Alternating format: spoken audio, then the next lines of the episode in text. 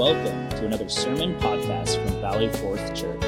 We are a church in Spokane Valley, Washington, and are dedicated to the mission of making, teaching, and sending disciples to the glory of God. If you like this podcast, please subscribe on Apple iTunes, Sermon Audio, or wherever you find your podcasts. Also, check out our YouTube channel for additional content at youtube.com slash valleyforthchurch. Now, here is a message from Pastor Joe Hirsch. We're going to be uh, looking at uh, Psalm 51, verse 10 on this Communion Sunday.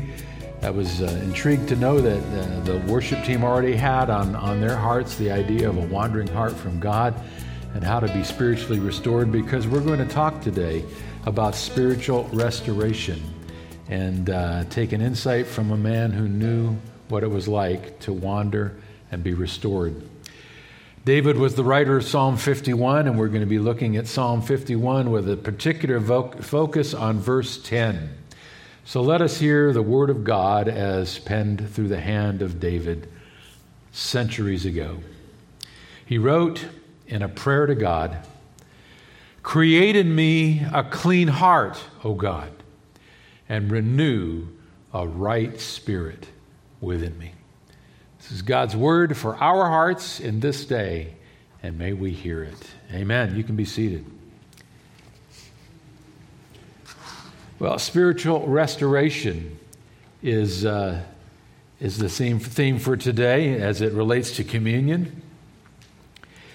I would kind of redescribe it with the phrase how to return to God and regain your joy.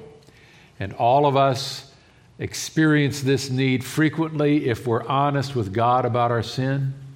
And uh, the Holy Spirit is always after this work of restoration in our hearts because He wants us to experience the joy of our salvation. It's His greatest goal. Now, this message may speak in a variety of ways to a variety of people who hear it. Uh, for some of us, we may be involved in what we know in our inner man or woman as serious sin today. Yes, as believers, believers can be trapped in serious sin, and it's present tense for you. I'm so glad you're under the hearing of the Word of God today because there's a pathway to move out of that. There's a pathway to be restored from that that we'll find in David's words. But there may be others of us today that hear this, and uh, we wouldn't convict ourselves of serious hidden sin today. But we may find out as the Word of God comes over our, over our hearts today that we're involved in what I would call unserious sin in the present. And that means we've given ourselves permission to be involved in certain pathways, certain actions in our life where we've widened the circle of what we allow in our world and what we allow in who we are. We're unserious about certain things that God's Holy Spirit is serious about. And if we were in a deeper connection with Him and we were letting Him speak to us as we know He's seeking to speak, we would be taking certain things in our lives and saying, you know, I've been unserious about this for years. I thought it was permissible for me, and yet now the Holy Spirit is speaking to me about this dimension of life, and He wants me to realize I've got, I'm, I'm unserious about certain sin in my life. The Holy Spirit is always pressing us to more holiness, isn't He? And He's always pressing us to more freedom in Jesus. Because believe me, sin, serious or unserious, is a shackle on our soul. So uh, when we take a look at this, the psalm really reveals something that David discovered in his own life, and that was that he'd allowed certain sin to be unserious in his life, even though it was very deeply uh, offensive to God and he refused over a period of months to deal with it. So, undealt sin is also in the picture here, and undealt with sin creates spiritual distance in our relationship with God. And it creates a sense that we can't come to God fully. We can't open ourselves fully to Him. And there's a certain sense in which God, we feel, seems to be hiding His face from us. Alan Redpath was a marvelous uh, pastor and student of the, the deeper spiritual life in the past. He wrote this It's only deliberate, willful sin that has not been confessed and forgiven that makes us feel that God has forsaken us, for that sin causes him to hide his face from us. Now, in the fullest sense, we're forgiven in Christ completely, past, present, and future. Deep sin, tri- trivial sin, serious sin, unserious sin, it was all taken at the cross. We know that as believers. But there is a sense in which God deals with us over our sin when we don't bring it into the light of our relationship with Him and acknowledge it. When we hide it, there's a sense in which He begins to chasten us and our relationship with Him experiences the reality that we've got something we're hiding from God. I think Dr. Redpath was onto something with that statement. It gives us the sense that, that, that God has forsaken us, there's distance between us. However, you want to describe that, I'm sure as a Christian, you've experienced it. I know I have. As I've been involved with unserious sin or maybe deep sin that God had to reveal to me. So there's a spiritual distance that comes, and it needs to be bridged. David's experience was one of the greatest descriptions of serious sin in Scripture. And this psalm was written after he couldn't take the spiritual distance from God any longer. It was months after the sins that he committed, he thought were swept into, into the past he had dealt with them and hidden them from those around him, and he thought that he could move on with God, but the Lord would not let him go. Praise God. And God dealt with his sin, chastened him severely, and called him to bring all of this out into the light of his relationship with God. And finally, when all that pain was subsided, David had to write about restoring his inner walk with God. And that's what Psalm 51 is about.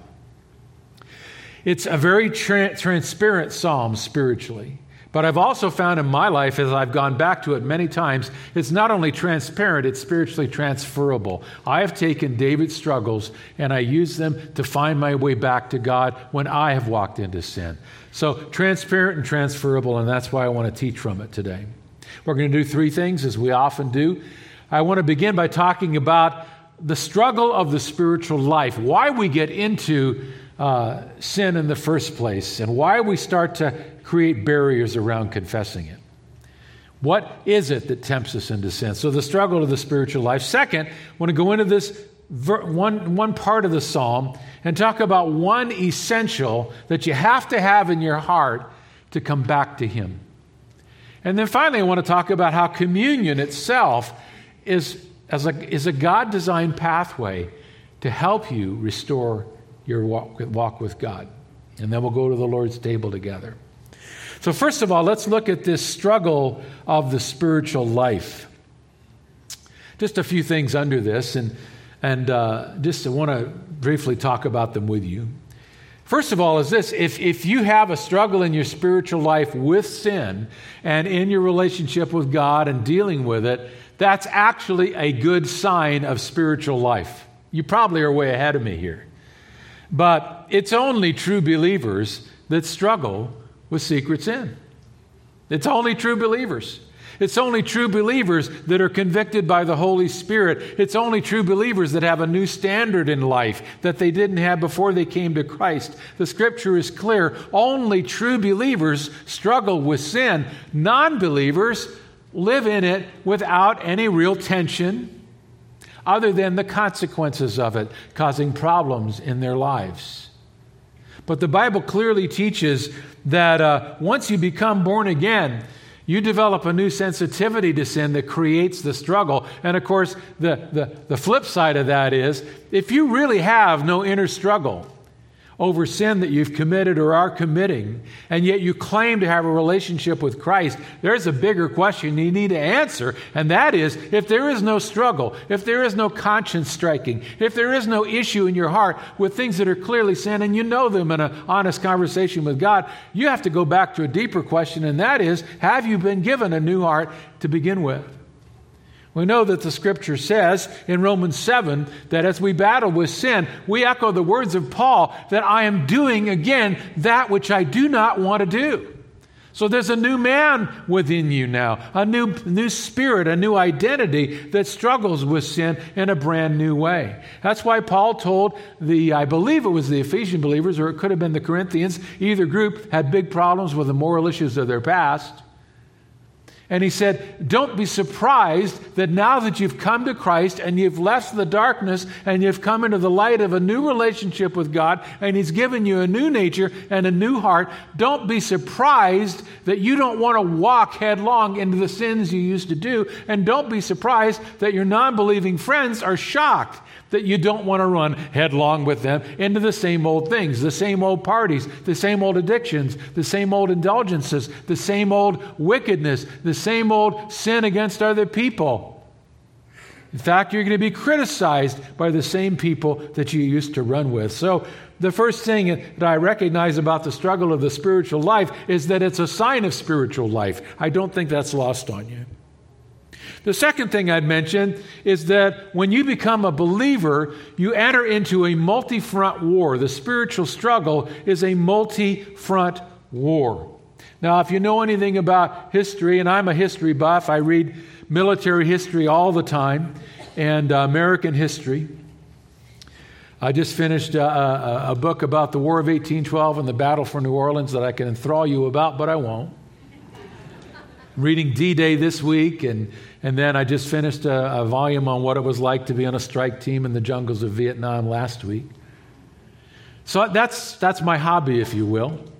And I've learned something about warfare and all of that, and that is that the surest way to lose a war is to open up multiple fronts.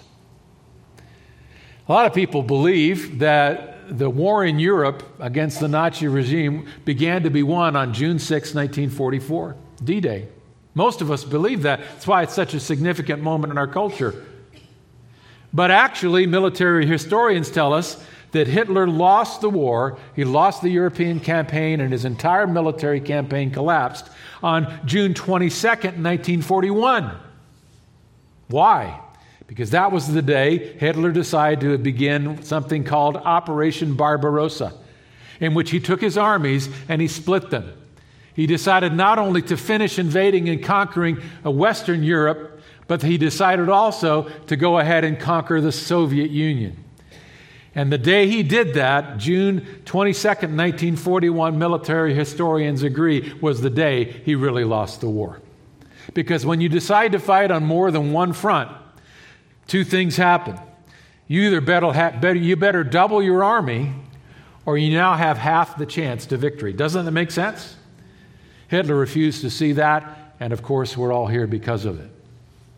So, when you fight a multi front war, you better be able to double your army, or if you don't, you have half the chance of victory. Well, in the scripture, the, the believer fights a three front war. You're probably ahead of me on this too, but it bears reminding and that is that we, we face a war against the world, the flesh, and the devil. The Puritan theologians made that phraseology popular, but Jesus identified it, of course, in the Gospels. And he talked about the plight of the believer as we face spiritual conflict.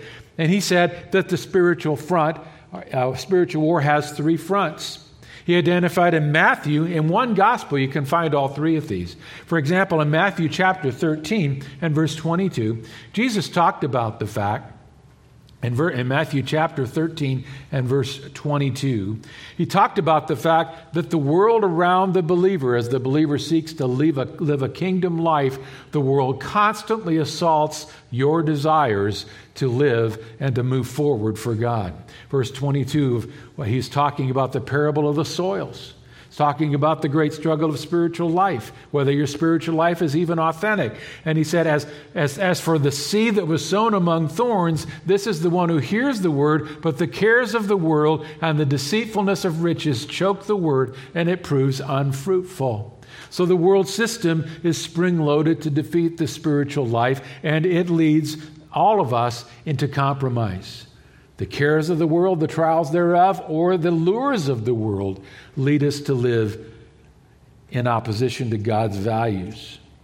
If you go further in the gospel to Matthew 26, you can see some evidence that Christ also talked about the, the fact that we, we have a, a dimension, a nature in our, our, ourselves. The Puritans called it the flesh, the scripture calls it the flesh. Jesus talked in Matthew 26 41, and he talked uh, to his disciples who made these grand promises of being willing to stand against all spiritual opposition and to stand for Jesus no matter what. And Peter declaring that, that he would stand for Christ no matter what. When they finally got to the hour of standing for him, Jesus is praying in Gethsemane. And what are they doing in Gethsemane? Sleeping in Gethsemane. And Christ walks forward to them in that hour of spiritual failure and he reminds them listen, wake up, stand against the enemy, watch and pray, verse 41, Matthew 26. Watch and pray that you may not enter into temptation. The spirit indeed is willing, but the flesh is weak. The dynamic of our own sinful nature draws us away from our greatest commitments. And Jesus identified that. The Puritans said it's the world, the flesh, and the devil, and Jesus identified all three. Matthew also, in Matthew chapter 6 and verse 13, if you go back to that portion, Jesus very clearly identified and he said, You need to be praying constantly that you're not going to be led into temptation by the enemy of your souls. Pray about it daily in the prayer that I give you because it's a daily risk. Matthew 6 13. Pray this way and lead us not into temptation, but deliver us from evil. You're delivered from something that is so powerful that it's wielded by a wicked one who could literally envelop your life with temptation and destroy your life with the sin he's led you into. And so we have a three front war, don't we? Jesus described it. Here's the third thing I understand. If it's a sign of spiritual life, number one, we're targeted by the enemy, number two, in a multi front war. Our, our sinful nature is one front, the world itself, loaded with sin and opportunity, is a second front. The devil and his supernatural power to en, entrance and entice a believer in deep and uh, unfathomable ways is the third front. I conclude this you and I are going to be tempted and we are going to fail. If all of this, as I've said, is true, you and I are going to be tempted and we're going to fail. We're going to be tested and we're going to fail. We're going to be drawn by our own flesh into sin and we're going to fail at times. Sometimes we're even going to fall. I make a distinction there. Failing in the moment, arresting it in the moment, and moving back into fellowship is one thing. A fall is what David experienced, and we're going to study here. A fall is being uh, taken into sin and entering into a time when you're spiritually captive to it. And it requires battle to get out of it. It, it, it can be a period in your life, it can be a sector of your life. It can be a dimension of addiction, it can be a region of compromise, it can be a lot of things but it represents not just a momentary failure, but it represents a fall into, into being captured by something in which you've got to battle your way out. You say, Well, that would never happen to me as a Christian. You're just not aware of it yet. With experience in the spiritual war and with an enemy that's out to destroy your soul, you will, at some point in your life, maybe more than once, fall into a dimension of sin that's serious. It's serious to God, and you feel entrapped within it, and you need to know how to be spiritually restored. Now, this can happen out of decision or difficulty. When I talk about dimensions of falling into episodes of sin with believers, when I've dealt with it in my own life, it can come out of decision where we are tempted by the devil we're overwhelmed by him. As in James 1, we fall into temptation, and that takes us into an episode of sin that we've got a battle to get free from. Or we come into it out of difficulty. This goes back to where Jesus talked about the cares of life. James talks about the great trials of life that are so severe that it might even lead a believer in James chapter 1 to say, God is giving me too much. God is tempting me. And James says, No, that may seem like too much. God never tempts you into sin, He tests you into righteousness.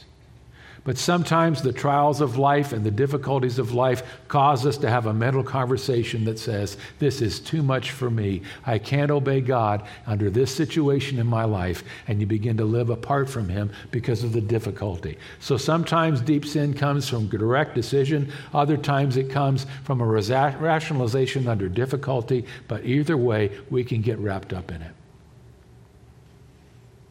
God has compassion on both but we must take action to be restored. And again, it goes back to David's environment. His decision, his sin was a pure decision. But in other times, in later sins in his life, he was wrapped in sins that came about through situations of difficulty that pressed him, and he made the wrong move. Either way, it can be destructive. This is about that. This message is about that the domain of spiritual struggle when you've fallen into a dimension that's serious, out of decision or difficulty. And the way out, of course, is based on truth. Earlier, when I said it's a three front war, and you realize, wow, that, that triples my vulnerability to spiritual failure. How do I fight a three front war? Glad you asked. In Ephesians chapter 6, Paul reminds us that all victory is based on living out of the truth of the Word of God. In Ephesians chapter 6, he talks about the dimension of spiritual war and conflict. And as he describes all of this, he says, Finally, be strong in the Lord and in the strength of his might. This is Ephesians 6:10. Put on the whole armor of God that you may be able to stand against the schemes of the devil. For we do not wrestle against flesh and blood, but against the rulers, against the authorities, against the cosmic powers over this present darkness, against the spiritual forces of evil in the heavenly places. There's a massive description of one of the greatest fronts of the war, and that's the supernatural satanic side. How do you stand against that? Therefore, take up the whole armor of God that you may be able to withstand in the evil day, and having done all, to stand firm. There are dimensions that you're going to face in your spiritual future. If you're a young Christian, you may have already faced them if you're a walking, experienced Christian, and especially if you've decided to make a difference for God in the lives of others where you are going to be assaulted by the enemy of your soul, and he is going to set up a day of great temptation for you. They come regularly in the life of the obedient Christian. And those are times when you can almost sense that the forces of hell are arrayed against you in a special strategy in a season of great temptation or great sorrow or great difficulty or great mental temptation, and you understand you're in what the scripture calls an evil day. How do you stand against that? How in the world do you win? You don't win in this world. He says you win by taking on all the armor of God, verse 11, which is, as he defines it later in the text, the Word of God, the sword of the Spirit. How do you get out a spiritual failure? How do you avoid getting in in the first place? You live on a truth basis with God. You live on a truth basis with God. That's how you fight it and stay out of it. But if you fall into it, dear brother or sister, the way out is the same. You begin to live on a truth basis with God again. Now, all of that in this first point illustrates the context of this moment in Psalm 51, because that's what David had to learn how to do again. He'd been playing games with God, he'd been deceiving himself about God, he'd been living with certain parts of his life compartmentalized off into, I give myself permission to do this. And when it created disaster, the Spirit of God put his finger right upon it through an old prophet named Nathan, and David had a decision to make. Will I respond and come back into truth in this area of my life with God, or will I not? Psalm 51 is his way back psalm in which he describes making the right decision. So, before we get to the second uh, of the uh, the, the, the, dimensions of the message, and that is the one essential that you have to have in your heart to come back from great sin. Let me tell you a little bit about the psalm itself. Um, as, as you know, when we've discussed it before, it's a psalm with a story. It may have the greatest story behind it of all the Psalms. If you take a look in your Bible, it's one of the few Psalms that has what they call a superscript over it that talks about the origin of, the, of why the Psalm was written. These are not inspired, but they're, they're pretty reliable. And uh, this one says in Psalm, my Bible, it says, a psalm of David when Nathan the prophet went to him after he had gone into Bathsheba. So you remember the greatest moral sin in David's life was his sin with Bathsheba, his adultery. But oh, what a story it was. This is a psalm with a story. You know that, that David had risen to the highest level of victory and dominance in his kingdom. And at that level, he was in that dangerous zone where everything was going well. He had no battles to fight. To, to fight, pardon me, he let other kings go out and do his fighting. David began to relax in his personal life and his spiritual life, and he became deeply vulnerable. David was walking on the rooftop of one of his houses one day, and he looked down from the rooftop and he saw on a rooftop below a beautiful woman bathing. And that beauty attracted him. He sent and inquired about who she was, and his servant went and asked and found out that this is Bathsheba, the daughter of Eliam, the wife of Uriah the Hittite. Why is that significant? Uriah the Hittite was one of the greatest warriors that was serving David on a battlefield where David should have been, 50 miles away. He should never have touched a relationship with that woman. The servant tried to warn him off by telling David who she was. David wasn't hearing any of it. His lust and his sense of entitlement had taken him all the way to the other side already. The scripture says he sent for her and he took her and he lay with her. There's a sense that it's possible he may even have forced himself upon her as king, the ultimate expression of power abuse over a woman. Then he returned her to her house, and she told him some weeks later, I'm pregnant. David goes into a mode where he wants to deal with his sin and cover it up. He begins to pull all the levers of power that he has as ultimate authority in the kingdom. He tries a scheme to bring Uriah into the mix and try and push this off on him. And finally, he has to set Uriah up on the battlefield so Uriah is killed, so David can quickly marry Bathsheba within the timeline of her pregnancy and hide the event. He does this. But what you hide from people isn't hidden from God. In one of the most understated sentences of the Bible, 2 Samuel 11, which records all this, ends it with these words The thing that David had done displeased the Lord. No dimension of our life which we believe is tied up, hidden away, and handled is hidden from Him. And so God reveals the sin of David to an old prophet named Nathan. And Nathan strides into the throne room of David one day. And he describes this sin and he says, David, you are the man. You have done this. David is struck with the words of Nathan, who says, You've despised the word of the Lord, David. And David says, I have sinned against the Lord. But it wasn't the end of the story. Chastisement from the hand of God fell. The life of that little boy was taken after he was born. David is deeply chastised and wounded over the consequences of his sin. Months and months go by, but God's still not done dealing with the inner man. He's chasing the outer man, but he deals with the inner man. And finally, David breaks. And Psalm 51 is a psalm in which he describes his full honesty with God and his return and his intimate walk with God.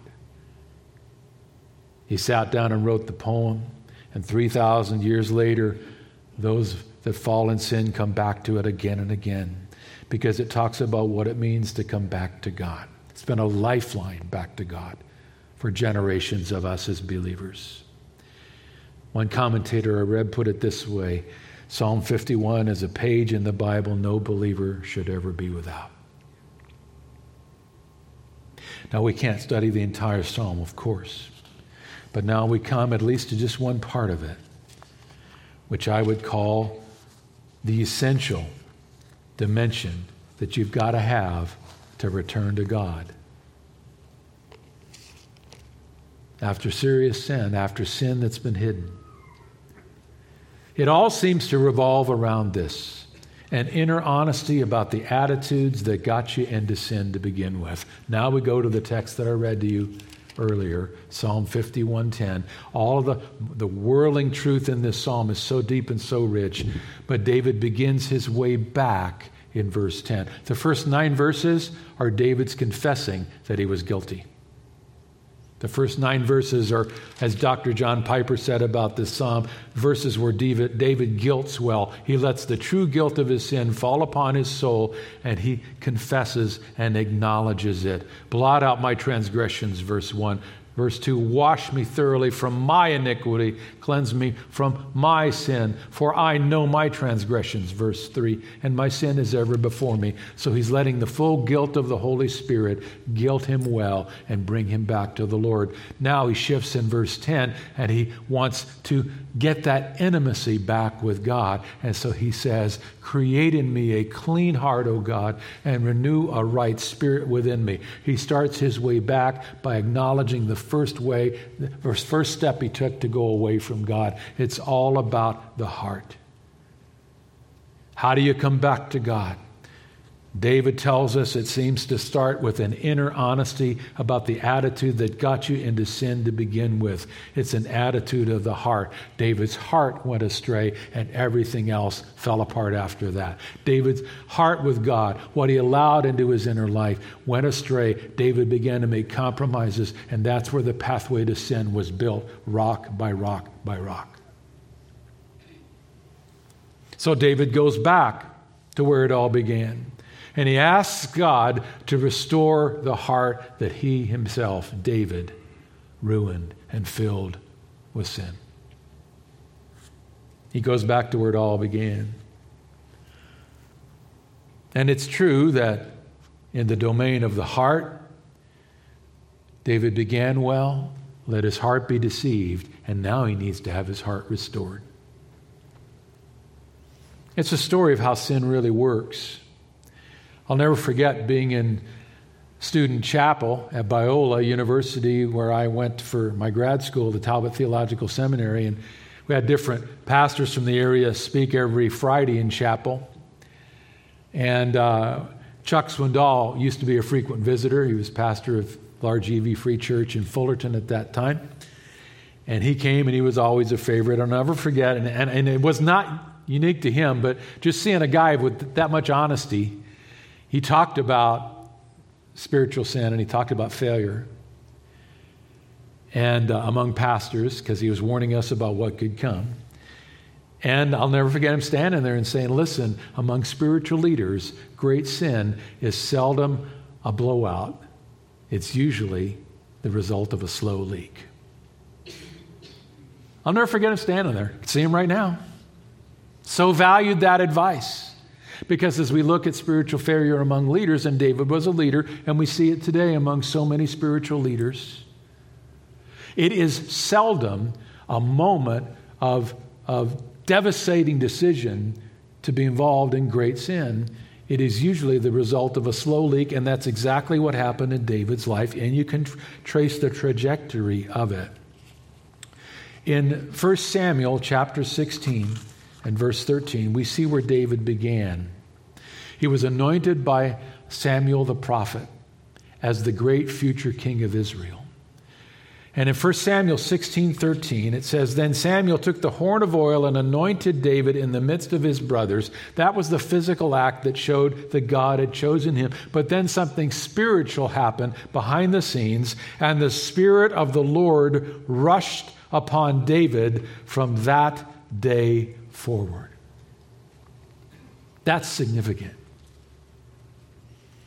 David was a man whom God would later say was chosen because God says, I chose David because he was a man after my own heart. So we know that in the origin of David's calling in life, he began with a heart devoted to God. Not perfect, but in the right uh, perspective. And this is one of the reasons that he was set apart to be a spiritual leader for Israel. And the Spirit of the Lord rushed upon him. that day. And look at it, it says from that day forward, David had a special anointing of the Spirit of God, the special presence of the Spirit of God, the special power from the Spirit of God, the special guiding from the Spirit of God, all of it. The whole heart to God, controlled by the Holy Spirit. And yet we know that over the years after that, he began to compromise. And the slow leak began in one of the three areas that God had warned Israel about their kings. Remember, Israel wanted a king for generations to match all the, the nations around them who had human kings, but Israel was a unique nation. Only nation created, number one, by God, and the only nation, number two, whom God says, I will be your king. It's the only theocracy in history, that one and only nation. God says, You don't need human kings. You just come to the tabernacle. You come to those, to my presence, and I will lead you and guide you and protect you. And Israel did that for a generation or two, and they said, We just don't want a king God that we can't see. We want a king like a human king like all the nations around us. Partially because they knew they could manipulate that king and he would lead them into what they wanted. God finally relents and he says, I'll give you a king. But in Deuteronomy 17, he says, when you get a human king, you, get, you, you need to be warned about three things. Here are the three things that a human king should be aware that he's going to be tempted by. Number one, in Deuteronomy 17, he shall not multiply horses to himself. In other words, your human king is going to be tempted by military power. He's going to be tempted by it. He's going to use his authority over you, he's going to use his authority over nations. That's the first temptation of a king. You better pray that this king that you want doesn't have that temptation. Second temptation, next part of the verse, neither shall he greatly multiply to himself gold and silver. What's the temptation of a person with ultimate authority? To, to, to gain financial domination and wealth and to take it from the people that he rules.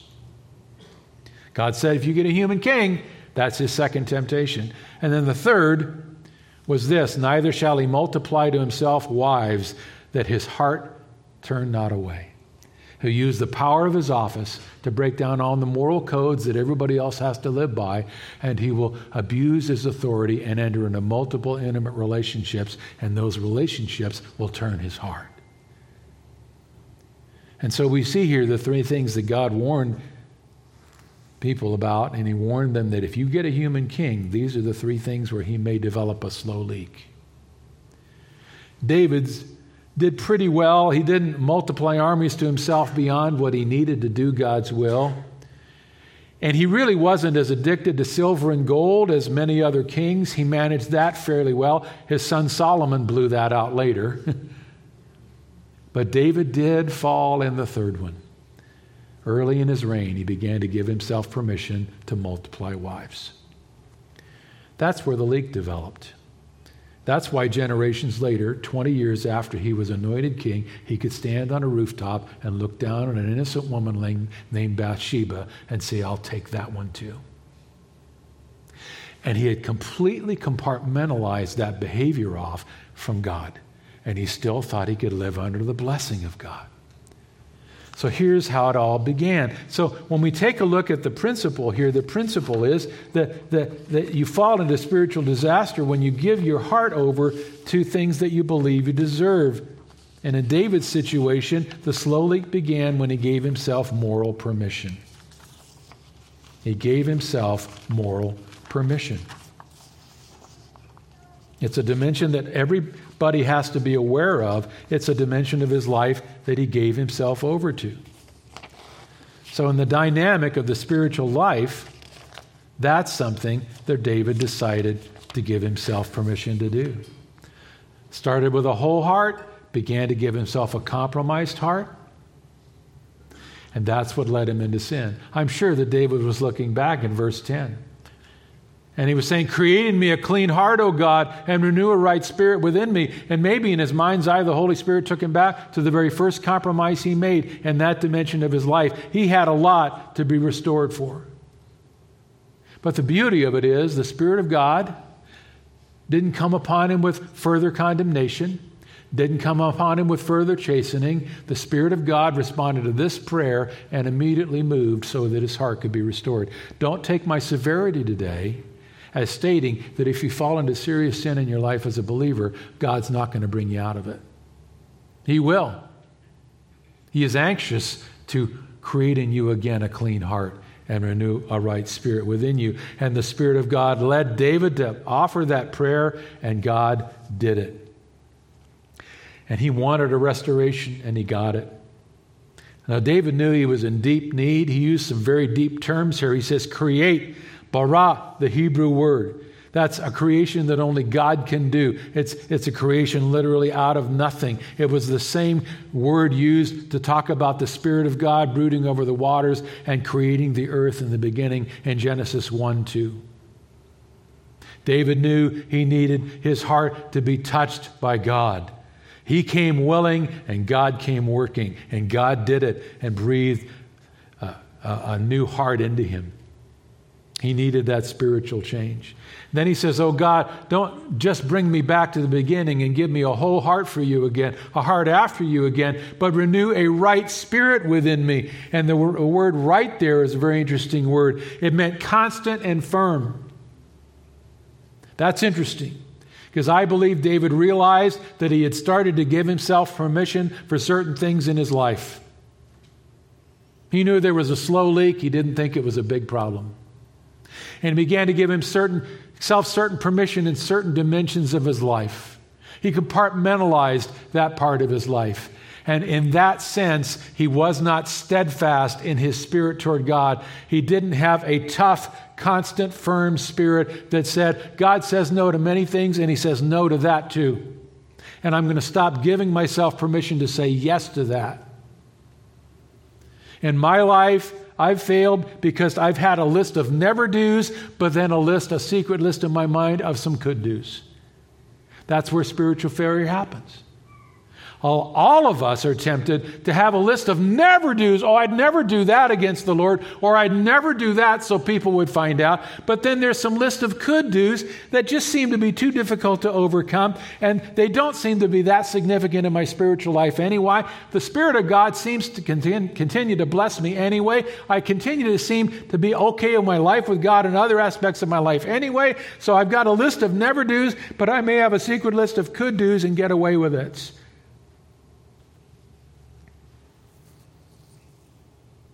You might put it in another way. In some things, David, David decided it was okay to lose his integrity. He needed his integrity to only go so far. And it was an acceptable level of integrity with God. It wasn't seen by others. But with God, he decided to draw a little circle around some things. And David said, I let my heart wander.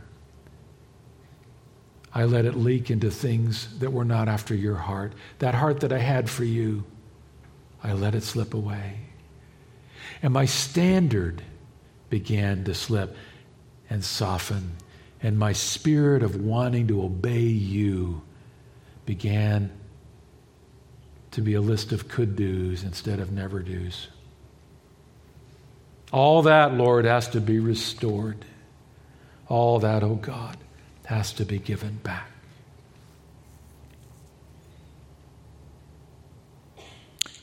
And he comes to his senses and he asks God to create in him a clean heart and renew a right spirit within him. And God did it because David was restored. David moved on his spiritual life and he had a restored walk with God. So I ask you as a believer today, can you make any comparisons in your life? Well, were you given a heart for God once? Were you given a new heart? Oh, yes. The Bible says in John chapter 3, verse 3, that you were born again. Ephesians tells us that you now have a new man within you, a new dimension to who you are. Ezekiel, I believe, believe the prophet in Ezekiel chapter 36 and, uh, and later talks about the fact that God would give to Israel when they turn to Him in the last days and they see the Messiah that they pierced. He says, In that moment, I'm going to create a new heart within you. I'm going to take your heart of stone and replace it with a heart of flesh. He does the same thing for the person that comes to Christ today. Your dark heart of stone as a person without God is turned into a heart of flesh. Your heart that used to be hardened against God like a rock now beats for God. So you were given a new heart, weren't you?